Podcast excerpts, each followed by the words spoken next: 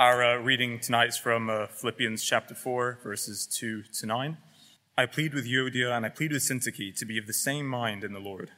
Yes, and I ask you, my true companion, help these women, since they have contended at my side in the cause of the gospel, along with Clement and the rest of my co workers, whose names are in the book of life. Rejoice in the Lord always. I will say it again, rejoice. Let your gentleness be evident to all. The Lord is near.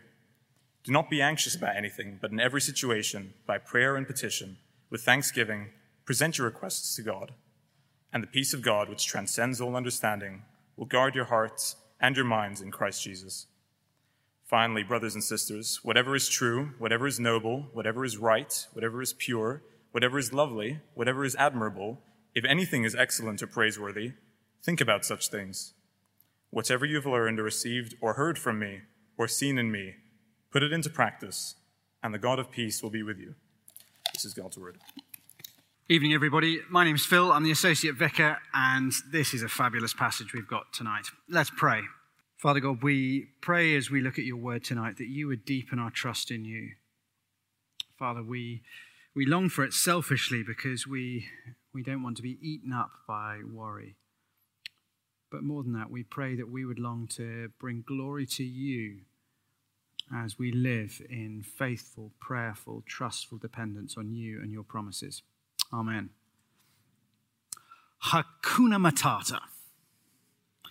What a wonderful phrase. Hakuna Matata.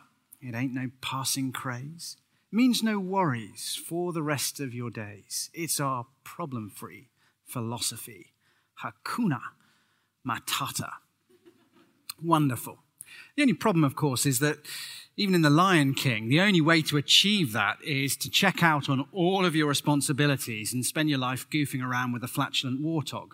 And it's just not really an option for most of us. And, and actually, even in The Lion King, eventually Simba has to re engage with the serious troubles, the concerns, the worries that had driven him away. He has to finally face up to the things that had made him so anxious and fearful to begin with.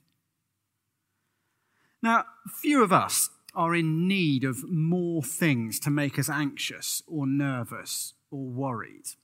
And well, the gift that keeps on giving. Apparently, COVID has, uh, has just heaped a whole load more anxiety on our shoulders. Uh, the Lancet, the, the medical journal, published a, a large global piece of research last month that said it was largely Western world focused, but it did cover an awful lot of the globe. And it said that anxiety since the beginning of the pandemic had risen 26%. Probably add that up a couple more digits this week with the latest news about Omicron. Now, the Bible has a lot to say about the subject of anxiety and worry. And that in itself actually should be hugely encouraging because it means this is not a new problem.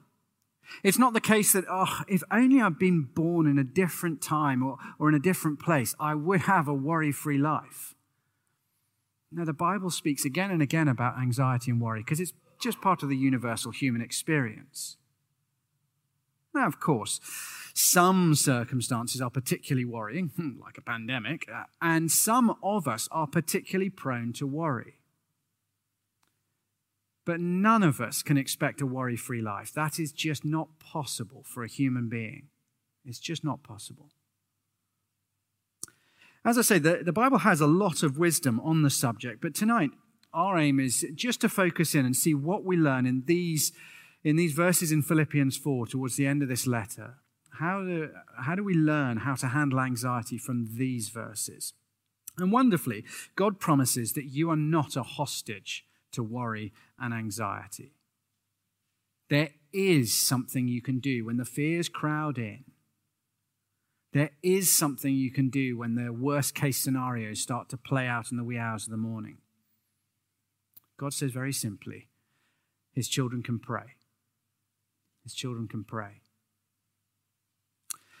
Now, um, we're getting to the end of this uh, letter we've been looking at um, to, to the Philippian church, the church in, the, in ancient Greece in Philippi. And, and Paul mentions, it's like any other business at this point, Paul mentions a whole heap of themes. They're not tightly related. There's no therefore and because linking the, the different sections. He's just dealing a lot more briefly with a number of things that he wants the church to know before he signs off his letter. But still, the bit that we're going to focus in on anxiety and prayer in verses 6 to 7, it, it does have a context. It is shaped by the stuff that comes before and after. And so we will just briefly look at those bits before we focus in. So let's start with uh, 2 to 5. Verse 2, Philippians 4, verse 2.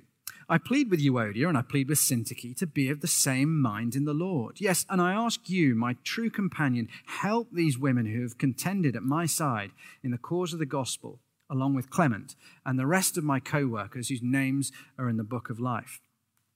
Now, the language is military. He's saying, look, these two women, Euodia and Syntyche, they have served with me. They've fought alongside me in the very difficult and dangerous task of proclaiming Jesus Christ in a culture that was very hostile and defending the gospel when people were attacking it and seeking to undermine it. He's saying these are brave women, key ministry partners. And uh, to carry on the military analogy, the problem is there's been some friendly fire. They've, uh, they've, they've started taking pot shots at each other and they've not managed to resolve it. And so Paul addresses it. And he does so basically honestly, openly, and straightforwardly. He reminds them, look, you're united in the gospel work. You've been serving alongside. Why are you firing at each other when you've been serving alongside me and the other gospel workers? He reminds them of their unity with all God's people whose names are written in the book of life. And then he calls on someone in the church who's in a position to help them. Look, just will you please um, gently knock some heads together on this one? Point very simply, you see, good gospel people can sometimes fall out, and sometimes it takes somebody else to help them lovingly resolve it. Just this is normal church life. Don't be surprised if occasionally people fall out here. Doesn't always mean there's a right and a wrong. Sometimes people just fall out, and other people need to help them sort it out. Okay, he moves on then, verse 4. Rejoice in the Lord always. I will say it again. Rejoice. Let your gentleness be evident to all. The Lord is near. The call to rejoice comes again. Now, that's not because, well, we Christians are just glass half full, kind of optimistic, happy people who burst into song all the time. It, it's not at all the point. The point is that we should be full of joy because if we have a solid grasp of the gospel, the central message of what Jesus has done, if we've got a solid grasp of what's at the heart of Christianity, we will have a reason to rejoice, even when the circumstances of life feel pretty average. Because, well, think about what the gospel is the, the gospel that tells me that God, the Son, gave up all his power, all his position, all his privilege so that he could come and die on a cross so that you could be forgiven and welcomed into the family of God. The gospel that tells me that all of God's riches, eternal life, to become his son or daughter and share in the new creation which he's preparing, all of that doesn't come to, well, the best people who deserve it, but it's a free gift. A free gift paid for by Jesus in his blood and held out by God the Father with an open hand to any who will take it. In other words, when you get that gospel, well, there's a reason to rejoice, whatever's going on in life. So rejoice, he says. Rejoice, rejoice. But it's a command because it doesn't come naturally to most of us. And so he commands us to rejoice. Let your gentleness be evident to all, he then says. now, if you could be known for just one thing, if you could be known for just one thing, what would you choose to be known for? I wonder how many of us think the first thing, oh, I just, I don't care what else people think of me. I just want to be known as a man or woman who is gentle. Not many of us, probably. But he says that's a very important thing, especially because the Lord is near. Near geographically, he's God, he's everywhere, but also near in terms of time because it won't be long before we'll see Jesus. Looking out on the faces, very few of us have got more than 70 years before we see Jesus. He's near. So seek to live for him. And then we get the command that I want to focus on, which comes in verses 6 to 7. And you'll see you've got three points on the sheet just to help us walk pretty simply through it. Don't be anxious about anything. Do not be anxious about anything, but in every situation, by prayer and petition, with thanksgiving, present your requests to God. There you go. Worry, stress, anxiety, sleepless nights are bad enough. Now you get to feel guilty and ashamed because you do get anxious, and as a Christian, you're commanded not to here. Thanks for that. What a wonderful thing to come to church and be filled with guilt. Mm. Now, here's where the context really matters. Not the context so much of the verses either side, but the context of the whole book of Philippians. Now, those of you with a good memory, maybe some alarm bells were going in your head as you heard Paul say, Do not be anxious. Because, well, hang on a second. Back in chapter 2, verse 20, Paul was talking about a chap called Epaphroditus. Now, Epaphroditus was somebody who had been sent by the church at Philippi to Rome, where Paul is in prison, to look after him. Uh, but Epaphroditus proved to be, um, with all due respect, a fat lot of help. in that uh, he got so ill he almost died. Paul had to look after him. Thankfully, he didn't die, but Paul then sends him back. Interestingly, as Paul talks about the decision to send Epaphroditus back to Philippi, he says, Therefore, I'm all the more eager to send him back to you, so that when you see him again, you may be glad and I may have less anxiety. Chapter 220. And then in chapter 3, he talks about the worry he felt when he learned there are false teachers who are subtly distorting the gospel, and the danger is that they're going to take the Philippians away from a, a deep trust in Jesus and living for Jesus. And he writes in 318, I've often told you before, and I now tell you again, even with tears, he's so anxious and worried as he writes about this that tears are streaming down his face. And uh, actually, in a parallel passage in 1 Corinthians 11 28, he uses that same word anxiety to describe how he feels when he learns about churches where there's persecution and false teaching and, and the Christians are, are struggling with temptation. So, Paul is not free from anxiety. Even in this letter, he's shown us he's not free from anxiety. And also, note, Paul's answer to the anxiety and stress he felt with Epaphroditus' illness wasn't just to pray, it was to send Epaphroditus home. So clearly, Paul is not saying here, if you're a real Christian, you'd never get anxious at all. And you can just say, I won't be anxious, and it disappears. His point is, there is a but. Do not be anxious, but Anxiety doesn't have to have the last word for a Christian. It's not a disease without a cure. There is something we can do about it. Now, sometimes we can, quote, send Epaphroditus home. Sometimes we can deal with or get rid of the source of anxiety. But not always, actually, and not often. And very often we shouldn't step away from responsibilities. It's worth saying, too, that sometimes, sometimes where anxiety becomes crippling or tips over into panic attacks, there can be a medical component, and you'd be very, very wise to talk to your GP as well as think about what to do. Now, there are lots of things that are sometimes useful or possible when we're struggling with anxiety. But in the second half of the verse, Paul tells us what we can always do. We can always pray. that thing that for, for most of us in the well resourced West is our kind of last resort. If nothing else works, we can always pray. Paul says, no, no, no, this is our first and best resource. We can pray. Let's see how he tells us how to pray and why prayer is the best answer to anxiety. Pray about everything. Pray about everything. The antidote to worry, the answer to anxiety, verse 6 is prayer. Do not be anxious about anything, but in every situation, by prayer and petition with thanksgiving, present your requests to God. Pray in every situation. In other words, nothing is too small to pray about. Nothing. If it's big enough to keep me awake at night, it's big enough to bring to God. Isn't that amazing? God is saying to you and me, it, if it troubles you, bring it to me. You know, God is sorting out the expansion of galaxies and the, the trajectory of comets, and, and He's uh, dealing with the, the rising and falling of empires and listening to the, the urgent requests of Christians being having their villages burned in northern Nigeria by Fulani tribesmen. And, and yet, He's not too busy for you to Say, God, I'm struggling to sleep because I'm worried about work. He said, everything, anything, come to me. See, he never has too many plates to spin. He's always got time to give full attention to each and every one of his children. He's God. He's not like me, he's infinite. You have his full attention every time you turn to him.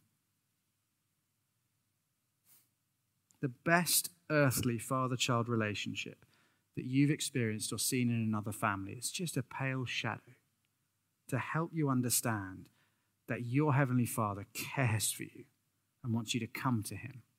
So pray to Him. Unburden yourself on Him. Now, two things are stressed about this prayer, the way that we should pray when we're worried. It's described as prayer and petition, is the first thing. So, this prayer is, is also described as petition. Now, petition is a, is a technical word in one sense. It's, it's a supplication and a treaty made to a great ruler or a judge a king or an emperor. He's saying, remember, when you pray to God, you pray to the Almighty One. When you, when you bring your worries to Him, you bring your worries to the one who spoke a word and seven septillion stars appeared, who spoke a word and split the Red Sea, raised Jesus Christ from the dead. There's nothing that you might bring before him that he can't handle. It's a petition to the Almighty. That's what prayer is. So don't just pray, Dear God, pray, Almighty God, you who spoke creation into being, who controls the movements of every atom in existence, and who owns the riches of the universe. My Father, I pray to you Now, just as nothing is too small to trouble God with, nothing is too big. He's that kind of a God. Bring him everything and know that nothing is too big. The second thing, so firstly, is petition, supplication before a great mighty one. Secondly, we are to pray to our mighty loving Father with thanksgiving. Now, I don't often feel like thanksgiving when I'm urgent and desperate enough to get on my knees and pray but it's a very important thing. See, when we thank God, we remind ourselves He has answered my prayers in the past. When we thank God, we remember, hey, look, He's generously given me a whole heap of stuff I never even bothered to ask Him for. Thanksgiving has a profound impact on my worrying heart. It, when, I, when I go through the discipline of making sure I spend time thanking God, it's like I'm preaching to my own heart, preaching God is good, God is generous, and God is faithful. Now, what do you want to ask for? So spend time thanking God and get specific. List all the things you can think of that He's given you. Here's a clue it's everything you have. There is nothing that you and I have that is not a gift from God. So make sure you give yourself a bit of time but spend time specifically thanking God for what He has given you. Start with forgiveness of sins. Tonight, maybe a warm house. The answer to something you prayed for months ago. I have to say, preparing this, I did start to wonder whether some of my own battles with worry aren't tied to, well, how little time I spend giving thanks to God specifically. I think I'm aware that that's the bit of my prayer life that has shriveled the most in the last few years. And I'm resolved to try and change that. Don't be anxious, but pray about everything. And lastly, God will give you his peace. Now, here's the promise God will answer your prayers. Verse 7. And the peace of God, which transcends all understanding, will guard your hearts and your minds in Christ Jesus. In other words, even if he doesn't change your situation, he will change you. He will give you peace. His peace. The peace of God. Not the peace of knowing, look, everything will work out the way I would sort it if I was in control, but the peace of knowing God is good and he has everything in his hands, and his hands have scars that prove his love. I can trust him. He will do what's right. And that peace is described in, well, actually, it's yet more military language. Uh, Philippi had a Roman garrison, it was a Roman uh, colony. And so they, they would be very aware of being guarded by the military. And he says, look, this, this peace is like, it's like a garrison that guards you, guards your heart and your mind. Now, that should remind us that the real spiritual battle is not whether I get the stuff I want, whether I get the relationship, the work, uh, the finances, whether I get the stuff I want. The real battle is whether I'll cling to my faith, my trust, my belief that God is good, my conviction that He is my Father and He loves me. His peace guards us because His peace holds us in that faith. I know you are good. And so I will not give in to the doubts that tell me I can't trust you and I'd better sort it out myself. Now, I think one of the challenges here for us is whether we will pray for the peace God has promised or just pray for the change that I want. I'm not saying don't pray for the change that you want, but will I pray for the peace God has promised as well as praying for the change I want? Corrie ten Boom, um, a remarkable Dutch Christian who was sent to a concentration camp by the Nazis when uh, she was young because her family had hidden Jewish refugees. And in the unimaginable stress and horror of Ravensbrück camp, she wrote, When I look at the world, I'm distressed. When I look myself, I'm depressed. But when I pray to God, I find rest. That's the peace of God. Now, it might seem as we move on to verses 8 and 9 that there's just a random list of additional things. You know, the, Paul can see the postman coming up the path and, oh, just fill up the page. But look at how the final, ver- uh, the final phrase of verse 9 links it back to verse 7. So, verse 8 Finally, my brothers and sisters, whatever is true, whatever is noble, whatever is right, whatever is pure, whatever is lovely, whatever is admirable, if anything is excellent or praiseworthy, think about such things. Whatever you've learned or received or heard from me or seen in me, put it into practice. And the God of peace will be with you. Do you see? The peace of God will guard your hearts and your minds. The God of peace will be with you. I wonder if he's hinting look, there's just no point in spending hours praying to God for peace and rest from my anxiety and worries if I then spend the next few hours doom scrolling the news or filling my mind with insecurity and discontent from the perfect lives on Instagram or just fill my head with the functional godlessness of most of the shows that we watch.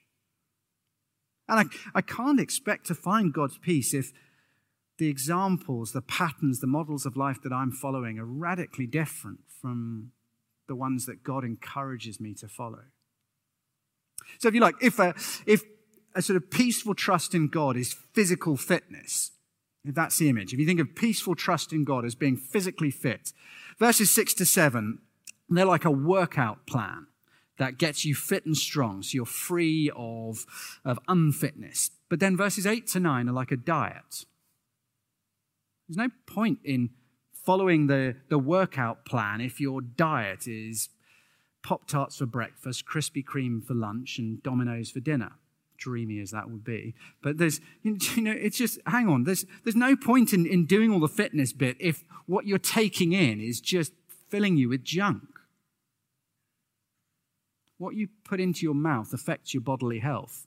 I hope that's no great surprise to any of us. What we put into our minds affects our spiritual health. And how we live our lives affects our spiritual health. And so I'm not sure these bits are so radically disconnected as I used to think.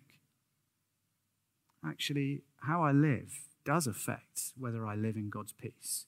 What I watch, what I think about, does affect how much anxiety I have. Do not be anxious about anything, but pray about everything, and God will give you peace. Now, I imagine at that point, a number of us are thinking, if I did a thought experiment, how many of you would put up your hands and admit that the thought is in your head of, all very lovely, I do pray and I don't find that this is my experience. I'm still pretty marked by anxiety and there is still precious little peace in my heart. Well, look, four little things on that. Sometimes the answer is, I think you've just forgotten what it used to be like before you got in the habit of prayer. Actually, you are, goodness me, you're far less anxious than you used to be. We sometimes just forget how much we've changed. Sometimes we need friends to encourage us. You're allowed to do that, people. Um, we're allowed to encourage one another, and we should encourage one another. Because often we're, it's like your granny telling you you've grown lots. You know, I haven't grown at all. It's just because you're not aware you've grown. But people who see you less regularly can see the change. When you see change in people, encourage them. For some of us, we, we feel like we're still anxious and lacking in peace because we're just not aware of how much God has been at work in us. Second thing to say is, as I've said, uh, some of us, some of us probably do need to get along to the GP, and there, there may be all sorts of things that we're not uh, that we could do with a bit of help with. Um, thirdly, sometimes there may be an issue with how I pray, with how I pray. Dear God, I'm, I'm so stressed about my review at work. I know I'm not doing well. My boss just doesn't rate me. And if I lose this job, I lose my visa. I don't know what I'll do. I can't afford to stay in London. Uh, in Jesus' name, Amen. I don't feel any peace. I mean, prayer doesn't work. Hmm, not sure that's prayer. I mean, it's, it's more of a kind of unpacking of and meditating on my worries in the presence of God than actually praying to God. I mean, if you think about uh, if you think about the things that cause you anxiety as big heavy weights in a great big sack that weighs you down, I can take them out of the sack and look at them and feel how heavy they are, and then put them all back in the sack and put it on my shoulders again and say Amen. Or I can take each one out of the sack and tie it to a promise of God and leave it there. Father God, I am worried about money at the moment. I know I shouldn't be, but I, just can't stop worrying about it. You have promised you will provide. You've told us to seek first your kingdom, and all the other stuff we need will be given to us. So help me to trust that. Dear God, I, I just, I'm really, I feel a real anxiety that you're just going to get fed up with me and and eventually you're going to say, I've run out of patience. You're not coming to heaven at all. But you've promised that your Son has paid for my sins and that you now see me as clothed in his righteousness. So, Father God, help me to live in that peace and that security. Oh, Lord, I know I should be excited about going uh, to see the family for Christmas, but I'm just not sure how I can cope with the, the conflict and and I'm just really worried. But Father, you have promised you are with us, even in the valley of the shadow of death. You are with us, and you strengthen and you help us. So help me to know that you're with me. Help me to look to you and to trust in you. See, that's, that's not just thinking about the size of the problem, that's thinking about the promises that God has made that deal with that problem and tying my stresses, my anxieties to God's promises. The hard thing, of course, is leaving them there. It's amazing how quickly we try to take them back, wrestle them off God, and put them back in our safe little bag. But how we pray, how we pray can matter. Seek to pray this way with thanksgiving by petition to the Almighty One who can, trusting in his promises.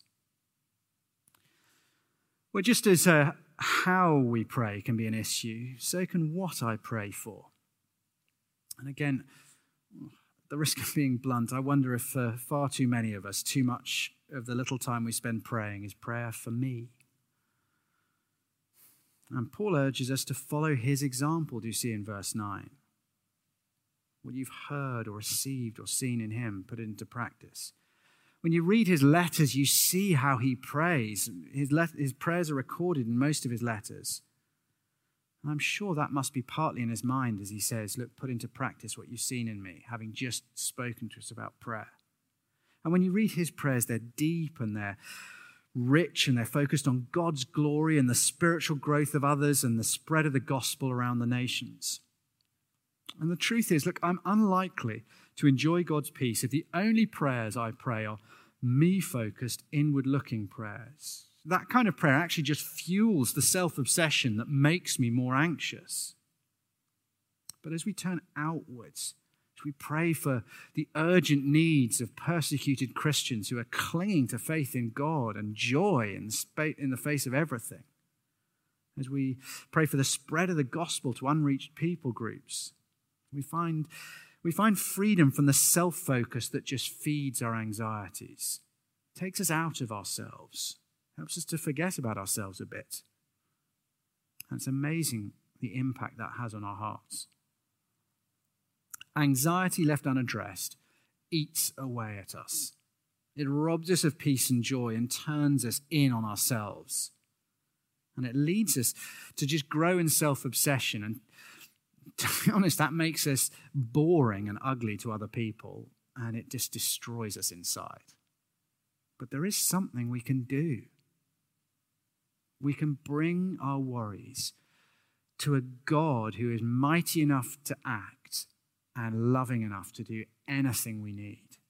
Isn't that wonderful? And if you learn to do that, well, you won't live a life that's free of worry. Paul shows us that. But anxiety, stress, and worry won't have the last word on you. Now, all of us, we start in different places tonight as we think about this battle. Some of us are highly strung natural warriors. If worrying was a spiritual gift, we would be the godliest people in the kingdom. Others of us are so laid back that people occasionally have to check for a pulse. It's, you know, we're just all different. But the point is, whatever your starting point, as you develop a prayerful dependence on God, you will know less unhealthy anxiety and more of a peace which is not just a natural, laid back, chilled out vibe, but is a deep and rich confidence that you're in the hands of a trustworthy God. And that is a wonderful thing. Look, I guess uh, how do you, what do you do in the light of, of this? pray. Um, I guess it would be a good thing. There are some questions at the bottom. It would be good to discuss with one or two others tonight afterwards. Discuss the questions, talk about these things, and then pray with one another. Offer to pray for one another. Pray specifically about this stuff. We're going to have a moment of quiet so we can do some business with God ourselves. And then uh, Will and Katie are going to lead us as a church in prayer. We're going to begin to do what we've been encouraged by God to do. The most extraordinary thing in the world when you think about it. We, with no right, and with our mucky, mixed up hearts, are going to speak words, and the Almighty Creator God of the universe is going to call for hush and listen. I'm going to give us um, a minute of quiet just so we can pray ourselves to God.